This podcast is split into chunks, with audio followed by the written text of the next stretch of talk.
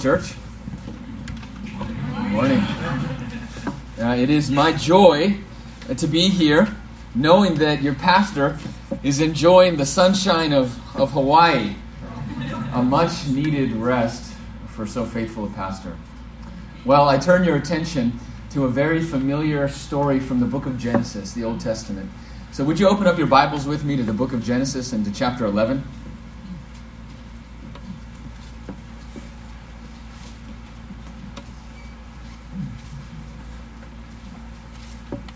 Genesis 11, I'll be reading from verses 1 down to verse 9.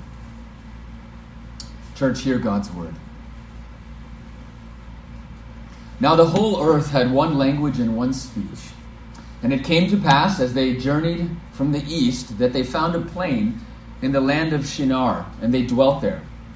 Then they said to one another, Come, let us make bricks and bake them thoroughly. They had brick for stone, and they had asphalt for mortar. And they said, Come, let us build ourselves a city and a tower whose top is in the heavens. Let us make a name for ourselves, lest we be scattered abroad over the face of the whole earth. But the Lord came down to see the city and the tower which the sons of men had built. And the Lord said, Indeed, the people are one, and they all have one language, and this is what they begin to do. Now nothing that they purpose to do will be withheld from them. Come, let us go down, and there confuse their language, that they may not understand one another's speech. So the Lord scattered them abroad from there over the face of all the earth, and they ceased building the city. Therefore its name is called Babel, because there the Lord confused the language of all the earth. And from there the Lord scattered them abroad over the face of all of the earth. Amen. Let's pray together. Our God and Father of our Lord Jesus Christ, we turn our full attention now to the exposition and to the preaching of your holy and living word. It is your voice that we long to hear. Give us ears to hear and, and minds that understand and hearts that are soft and ready to receive. Speak to us, Lord, in and through what you have already spoken. Speak, O Lord, your servants are listening. This we pray in the name of our Lord and Savior, Jesus Christ. Amen. Amen. Well, the story of Babel, as you know, is ancient. It is ancient. An ancient story that is all too modern. We might say that it is timeless, because it is. It is the story of fallen humanity trying to build a secular city. Mind you, it was not so much a tower that they were trying to build, but a city with a tower as its city center. A, a, city with a tower. This tower, as it were, in the middle of the city. Ancient Babel was founded by its patriarch, a man whose name was Nimrod, who we're introduced to in Genesis chapter 10, the previous chapter, in verse 10. And in Genesis chapter 10, verse 10, we find that the beginning of Nimrod's kingdom was Babel. Nimrod was, if you will, he was the first Babylonian. Now, his name, Nimrod, means rebel, rebel. Nimrod was a tyrant. Nimrod was a despot. He was a, he was a bloodthirsty man. He was a man hunter and a murderer, a manhunter who established his power by conquest and by force. And so these primitive Babylonians, we discover here in Genesis 11 that the kingdom that Nimrod built, these primitive Babylonians, they, they followed in the spirit of their father Nimrod in an attempt to build and organize here godless society godless civilization. Now, by godless, by secular, by godless secular society, I don't mean a society that has no place for a God, for, for God, generally speaking. No, in fact, I think these Babylonians believed in God. They, they, they believed in, in religion. And so, what I mean by secular and godless is is not atheism. Not atheism. Because paganism, and as you know, pagans, pagans still believe in God. Uh, but, but their God, the God of the pagans, is all too human. Pagan gods are, are humanized gods, gods who can be appeased and, and manipulated, who can, be, who can be angered and then pacified by human means. And thus, these gods can be controlled. Church, I suggest to you this morning that the idea here at Babel is that with the right technique, uh, w- with the right technology, with the right expertise, we can domesticate God. Not so much that we ascend into the heights, but it's that we can we can bring him down. We can entice and, and manipulate him to come down and to dwell with us. Friends, like all of the ancient Near East religions, like the Greek pantheon of gods, all of man made religion, the, these Babylonians, they believed that God was like them. They assumed that, that God was, was human like them or humanish. And, and he could thus be enticed and, and manipulated and ultimately controlled. Which, which, mind you, only makes the one who entices and manipulates and controls greater than the God who's being controlled and manipulated. This, friends, is, as we read, the name that they seek to make for themselves. Look at verse 4. They say, Come, let us make a name for ourselves. I suggest to you that this is not some simple story about a bunch of people trying to build a tall tower. Friends, that is too simplistic. That is crude and, and too basic. They weren't, as it were, they weren't that dumb. Although, although, professing to be wise, they became fools here. And God makes foolish the wisdom of the world. You see, they're not so much trying to, to go up as they are trying here to bring God down in order to de God God and thus deify themselves. This is what all pagans do. This is what all humanist secular societies do. This is what fallen humanity does. Man becomes the measure of all things human achievement and human expertise and human ingenuity. And they always try to humanize God and bring him down. Why? Why does fallen man try to humanize God? Well, simply put, in order to deify self, so that they could look at themselves and and proclaim to others, look at what we can do. Look, look what, what, what we have accomplished. Friends, the story of Babel is ancient, but it is all too modern. Here we see civilization that's built on human technology alone, bent on human wisdom alone. Look at verse 3 if you look down at your text. They say this, come. They say, come, let us. And again, verse 4, come, let us. No, beloved, these are God's words. He said, Come, let us make man in our image. You remember from Genesis chapter 1. Friends, these are God's words. But fallen humanity says, No, no, no. Let us make ourselves. Let us make a name for ourselves. Let us make our own name. And our greatness and our name will be epitomized in this great city, built by us, built by our wisdom and by our might. And others will come. People will come and they will marvel at what we have done. And they will say, Who did this? Uh, who built this great city?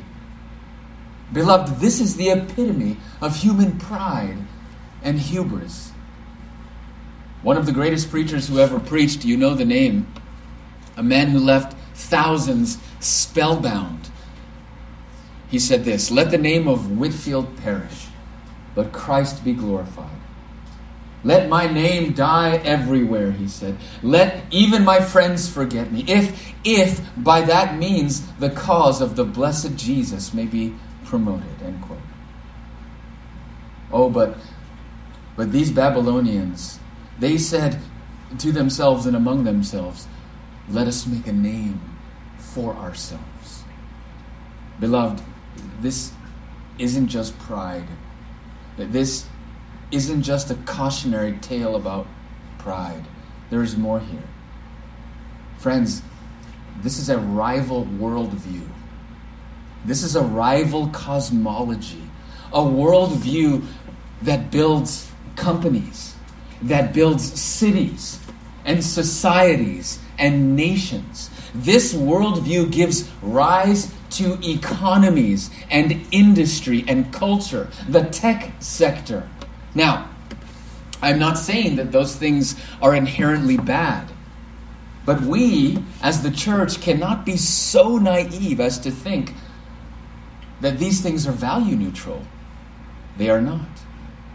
Mankind, since the fall, builds on the foundation, on the false foundation of human self sufficiency. Babel, beloved, is a way of life, it is a way of thinking. Babel is a pattern of life. And we see this throughout Scripture. In both the Old and the New Testament, Babylon, while an ancient people and a real civilization, Babylon symbolizes godless society. Babylon symbolizes godless materialism, man centered human achievement. These are epitomized in Babel. Beloved, God's judgment is on Babel. And so Genesis 11 is a severe warning. It is a warning to every generation, to all peoples, and to every individual as well. Beloved, godless society, man centered civilization, is built on a rotten foundation. This is what Augustine, fourth century church father, refers to as the city of man. Built by man and for man, for the glory of man's name. The Bible is, as Augustine and some of you who like reading the classics, as Dickens once wrote, the Bible is a tale of two cities the city of man and the city of God. But more on that as we get to the end. Now, let me give you an outline so that you can hang your thoughts as we move through this passage on these points. Five words this morning. Five words. Firstly, we're going to talk about unity. Unity. Secondly, significance.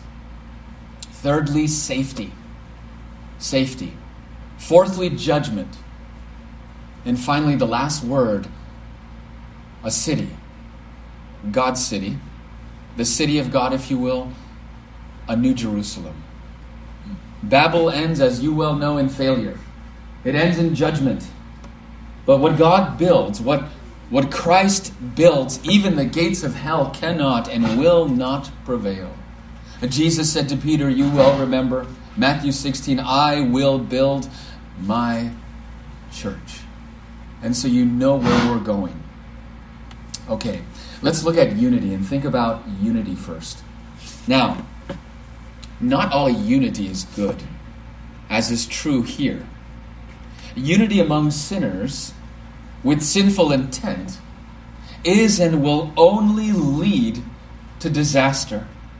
This is an unholy unity, a unity that is against God.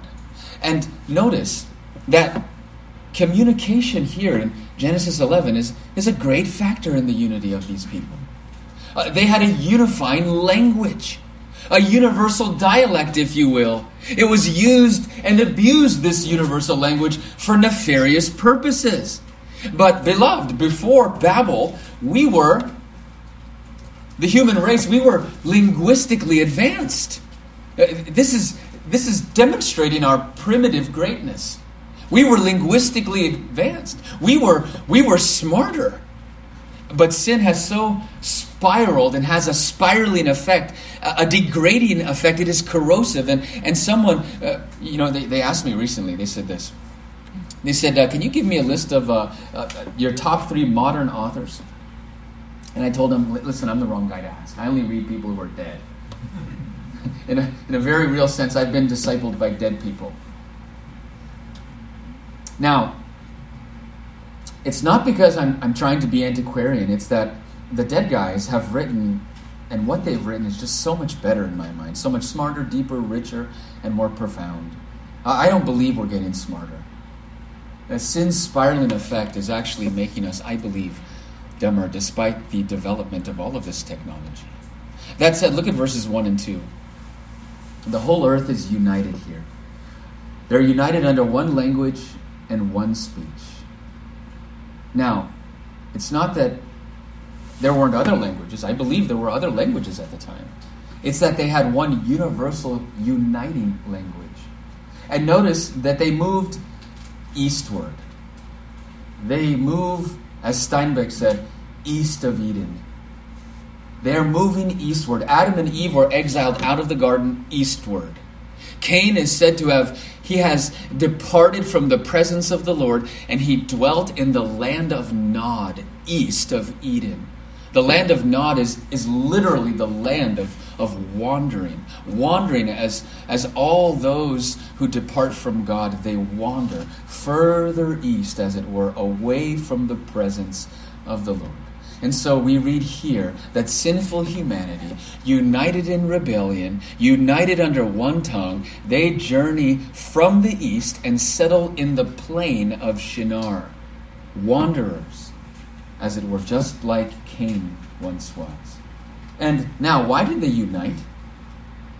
Why did they journey together? What, what were they looking for? Look at verse 3. They speak to one another in one voice with a united purpose. Uh, theirs is a, a collective rebellion. Verse 3 says, Then they said to one another, Come, let us make bricks and bake them thoroughly. They had brick for stone and they had asphalt for mortar. There was a united purpose. Now, at first, this might not sound very technologically advanced to you, but it was. There's technology at work here. If you know anything about ancient empires, and I'm sure you do from your studies, you know that ancient empires were built by stone. Carved stone was predominantly used for building things like thrones and, and temples and monuments and palaces and towers. But here we read that they use brick for stone and asphalt for mortar. Some of your translations say bitumen for mortar. Now, bitumen is like sticky tar. It's like uh, the sticky tar that we, we drive over every single day. It is used today, this mortar, this bitumen, to waterproof roofs and roads and highways. The NASB says that they used tar for mortar. Interesting, the NIV says this they used brick instead of stone and tar for mortar. All of that to say this. Uh, while this might not sound technologically advanced to you, it was for those days, which speaks to the point. The more technologically advanced that man becomes, the greater he thinks he is. And often the lesser he thinks of God. And so here they are united, taking great pride in their technological advancement, united to build a city and to build a tower, united to build a city that celebrates the greatness of, of man. Now, why? What was, what is their goal? What is their end? Look at verse 4. Come, let us build ourselves for ourselves, in other words, a city and a tower whose top is in the heavens. And here it is. Let us make a name for ourselves. Which brings us to our second word significance. Significance. They wanted to make a name for themselves. They wanted to make a name for themselves and to establish themselves. They sought fame and reputation. Stated negatively, they were insecure. They felt insignificant. Friends, fallen sinful man is always looking for significance. But let me say to you, beloved, that significance and purpose, your significance and your purpose, can only be found in the Creator. This is where we find our significance, our identity. This is important for young people today. Young people who are trying to find significance in experiences or in their profiles, in their social media pages. Look at what I've done. Look at what I've built. Come, everyone, look and like what I have done. People today boast about all kinds of things, ridiculous things they do. They take pride in their silly little towers.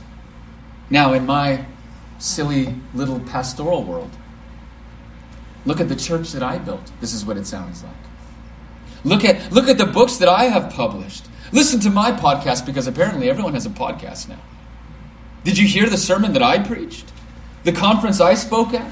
I went to this school. I have this degree. Friends, that, in my world, that disgusts me. How about this? I, I work for this company. Uh, I, I built this startup. Uh, here's, here's my investment strategy. Uh, I have this many followers, this many likes, this many retweets. This is absolutely ridiculous. We, we are looking for significance in all the wrong places. No, beloved, God made us. And this is, He is the only place where you will and we will find our true identity and our true significance. But this is Babel, you see. Babel is all around us, is it not? And if we don't come to God, then we will seek somehow, some way to build a Babel of our own. Because if we are brutally honest, brutally honest, we want people around us. It's all in us. We it, it, listen. We want people around us to come to our city and to see our tower and say, "Wow, so great! You did that. That is amazing. Who built this great city?" Listen, beloved, if you don't get anything out of this sermon this morning, please get this.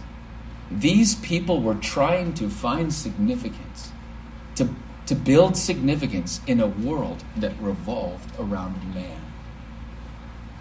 But listen, church, God has so created the world, and He has so created you, that you will never find your true significance until your life revolves around and is built upon God.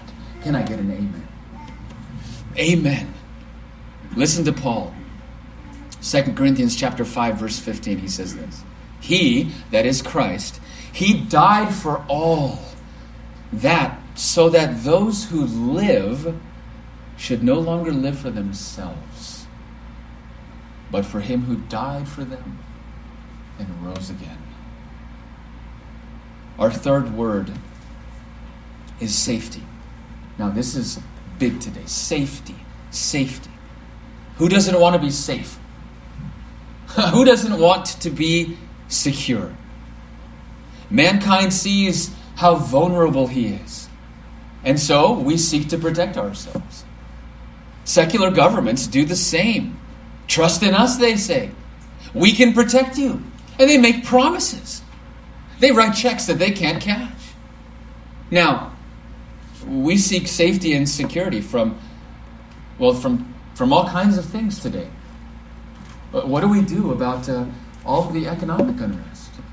Uh, what about all the civil unrest? What about violence and, and, crime? Who will protect us from the climate crisis? The, the crisis at the border? What can we do to protect ourselves from the onslaught of progressive culture? Uh, the, the collapse of our education system and the collapse of traditional values. What can we do to protect ourselves and to keep our families safe? And so fallen man turns to man made solutions. They turn to salvation by technology. They turn to salvation by human wisdom and by human invention and ingenuity. Oh, how about this? Salvation by capitalism and free markets. Salvation by democracy and democratic elections. Salvation by, how about this one? Private school. Oh no, better yet, salvation by Christian school. Oh, even better. How about this one? No, salvation by homeschooling. Stronger borders, more recycling, better schools, higher wages, more technology, better health care. Again, these things are not bad per se. But we should not assume that these things are value neutral. We should ask ourselves what worldview is driving these safety measures? What is driving all of this hysteria? Look at verse 4. They say, Let us build ourselves a city and a tower, lest we be scattered abroad over the face of the whole earth. They're building this tower so that, so that they're not scattered. And beloved, there's something sinister here. There's something diabolical right here because they sought safety from God's commands, eh, from God's plans and purposes. You remember, it was God who said to Adam, and he also said to Noah, He said, Be ye fruitful and multiply, fill the earth and subdue it. God wanted his image bearers to spread out on all of the earth, to fill and subdue the earth. But they wanted the exact opposite. They wanted to protect themselves from God's commands. They wanted safer and they wanted secure. They wanted to be safe and secure from God's commandments. They're trying to protect themselves from the very thing that God told them to do. But this, my friends, is backwards. Beloved, God made man and He provides for all of our needs. It is God who protects and it is God who provides. He is our great defender, our shield, and our defender. Listen to Psalm 46. God is our refuge and strength, an ever present help in time of need, in time of trouble. Isaiah 25 4, He is a shelter. God is a shelter in the storm, He is a shade from the heat. Psalm 61, verse 3 says this A shelter he is. God is a strong tower against our enemies. We sing, and you sing, A mighty fortress is our God. A bulwark, which is a, a rampart, it is a strong wall, a fortification, a bulwark that never faileth. But these men, these Babylonians, sought their safety and security in their own human achievement in technological advancement and what they could build in their own devices. Brothers and sisters, what are you trying to protect yourself from?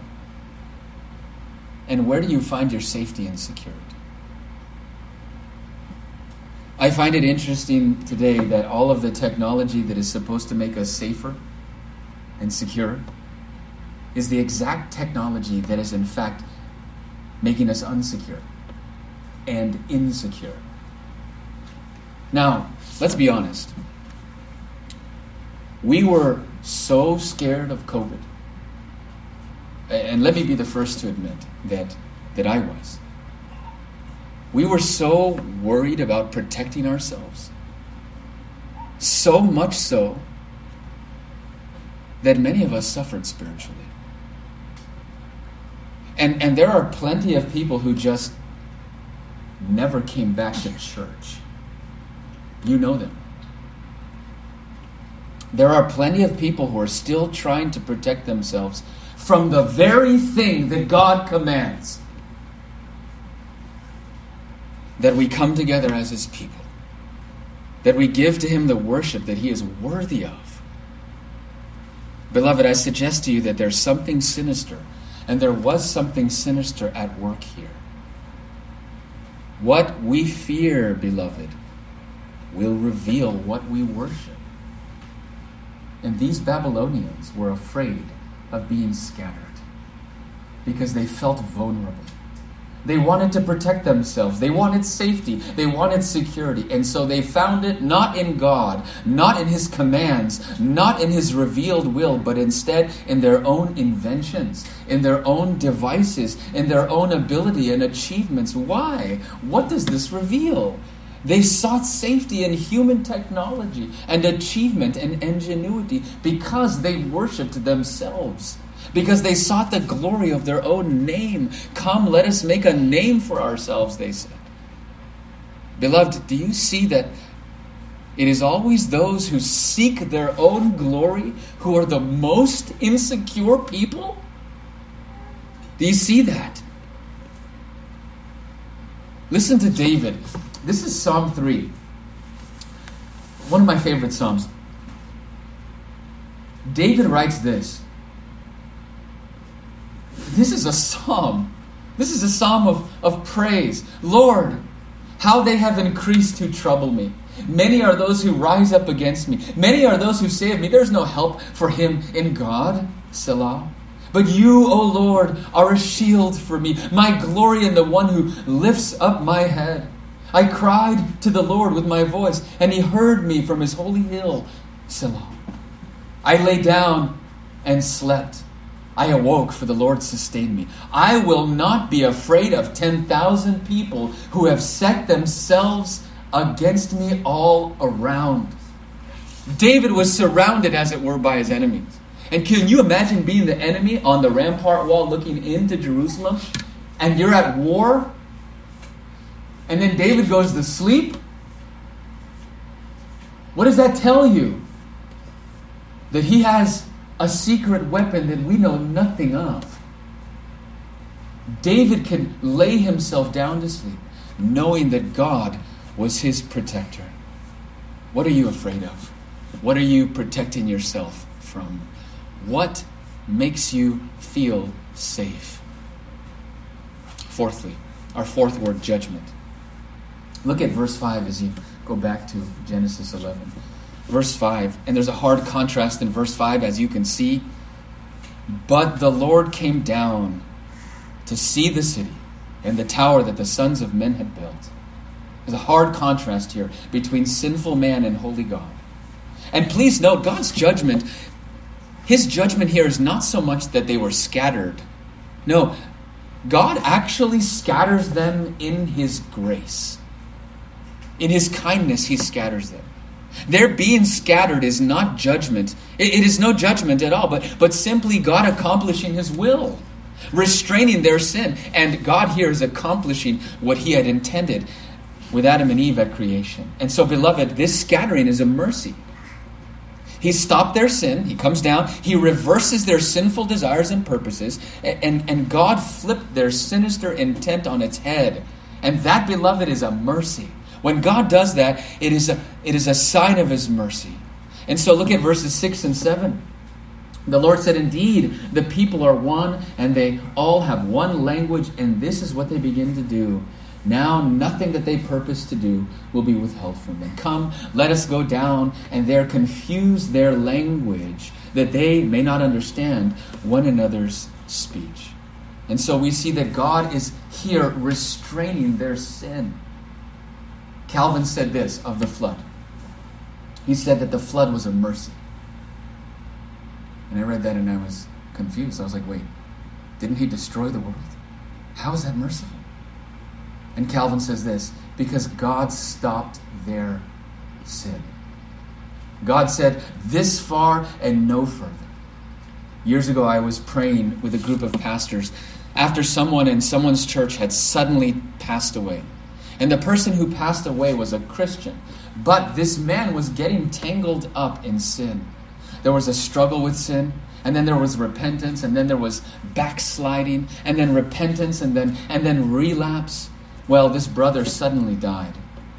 And as we prayed, this one pastor said, he said this, he says, Lord, we're devastated by this loss, but we thank you for taking him when you did. No more sin.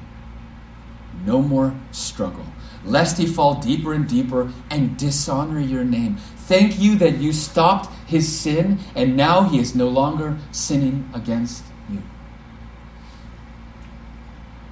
And so while God comes down to judge, there is great mercy here. God was restraining their sin and thus his wrath. His judgment then consisted of the confusion of languages, so that now they're no longer able to communicate, they're no longer able to unite. And so it is the confusion of languages that is as judgment. And now, all throughout the Old Testament and even into the New Testament, it is the confusion of language that it becomes a sign of judgment. We read of this in Deuteronomy and then Isaiah, and then Paul refers to this confusion of language in his discussion of tongues in the book of Corinthians, chapter 14. And so God comes down here in judgment, confusing their language, restraining and preventing them from further sin. Were it not for God's judgment, no doubt they would have planned greater sin and greater rebellion. And so God has set a restraint around sin by this confusion. I listened to a sermon years ago when I was a young man on Babel, on this passage. And the preacher, I remember, said this. I didn't understand it then, but I, I feel like I understand it a bit more now. He said this More frightening than nations at war, as we see today, more frightening than world war is a unified humanity. Unified under a new world order. He said, There will be more death under a new world order than would be as it is today, with nations divided, with nations at war. If you don't believe me, just study early 20th century Russia and the gulags. If you don't believe me about this new world order, then study post World War I, the Weimar Republic in Germany, and the rise of Nazism. If you don't believe me, study Vietnam or Pol Pot's killing fields. If you don't believe me, then read 1984. Study history. Friends, I suggest to you that unity among sinners and unity and cooperation among sinners in a godless society is society divorced from God. And this is more deadly and dangerous than all of the national division and war that are today. In other words, it could be far worse, but for God's restraining hand. Finally, we compare and contrast the city of man and the city of God. Now, you know, we know that Babel ends in judgment. What they sought to accomplish comes to naught. Look at verses 8 and 9. So the Lord scattered them abroad from there over the face of all the earth, and they ceased building the city. Therefore, its name is called Babel, because there the Lord confused the language of all the earth. And from there the Lord scattered them abroad over the face of all of the earth. Unless the Lord builds, those who labor, labor in vain. In the days of Babel, God came down to judge. But there was coming and is coming a day where God will complete his salvation. He will bring to completion what he began in the person and work of Jesus Christ. There was coming a day from the perspective of Babel where God would unite all things and all peoples heavenly things and earthly things in Jesus Christ. Listen to Colossians 1:20. Jesus reconciles all things, Paul says, making peace through the blood of his cross.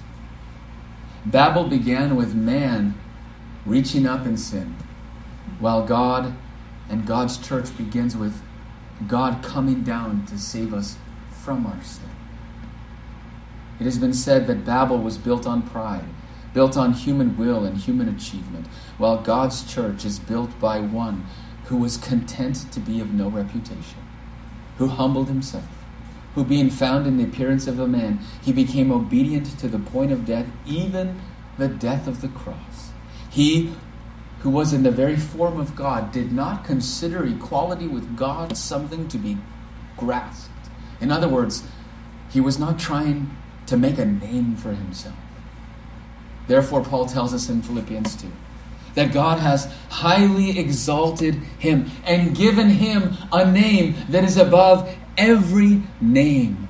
And at the name of Jesus, every knee will bow, those in heaven and on the earth. And a chilling expression, those under the earth. My non Christian friend, perhaps you're here. Jesus Jesus did not come here to condemn the world, but that sinners might be saved from the just punishment that their sins deserve. And he does so by laying down his life as a substitute for sinners. He died on a cross to pay for the sins of all who would trust in him. And then he rose on the third day to give eternal life to all who repent and believe. Turn away from your sin. Turn away from yourself and turn to Christ. Turn, or you will stand guilty before God, and you will be punished for your sins.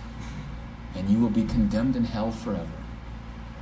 Come to Christ today. Put your trust in him. He is the truth, the life, and the way. And when you do, you will be brought into the city of God. You will become a citizen of heaven. The Bible, in a very real sense, is a tale of two cities the city of man, or Babylon, the city of destruction, as Bunyan once wrote, and the city of God. I love thy kingdom, Lord, the heavenly Zion, a new Jerusalem, a celestial city. This is the church of the living God. And so let me ask you today to which city do you belong? Where's your citizenship? I close with this. If you know anything about the book of Genesis, and I'm sure you do, I know your Bible readers. Genesis chapter 11, right after this section in Babel, issues into a genealogy. Now, where is this genealogy taking us? To one man, to a man named Abraham. Genesis 12 is the calling of Abraham. Would you turn with me to Hebrews chapter 11? We'll close with this. Hebrews 11.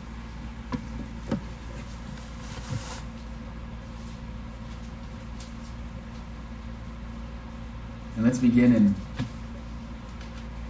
verse 8 follow along. Hebrews 11:8. By faith Abraham obeyed when he was called to go out to the place which he would receive as an inheritance, and he went out, not knowing where he was going. By faith he dwelt in the land of promise, as in a foreign country, dwelling in tents with Isaac and Jacob, the heirs with him of the same promise. For he waited for the city he waited for the city which has foundations, whose builder and maker is God. By faith, Sarah herself also received strength to conceive seed, and she bore a child when she was past the age, because she judged him faithful who had promised. Therefore, from one man, and him as good as dead, were born as many as the stars of the sky in a multitude, innumerable as the sand which is on the sea. Now, look down at verse 13. These all died in faith, not having received the promises, but having seen them afar off, were assured of them, embraced them, and, and confessed that they were strangers and pilgrims on the earth. For those who say such things declare plainly that they seek a homeland. And truly, if they had called to mind that country from which they had come out, they would have had opportunity to return. But now they desire a better, that is, a heavenly country. Therefore, God is not ashamed to be called their God, for he has prepared a city for them. And so, which, to which do you belong? To which city and which city are you living for and living in? Let's come to God. In prayer.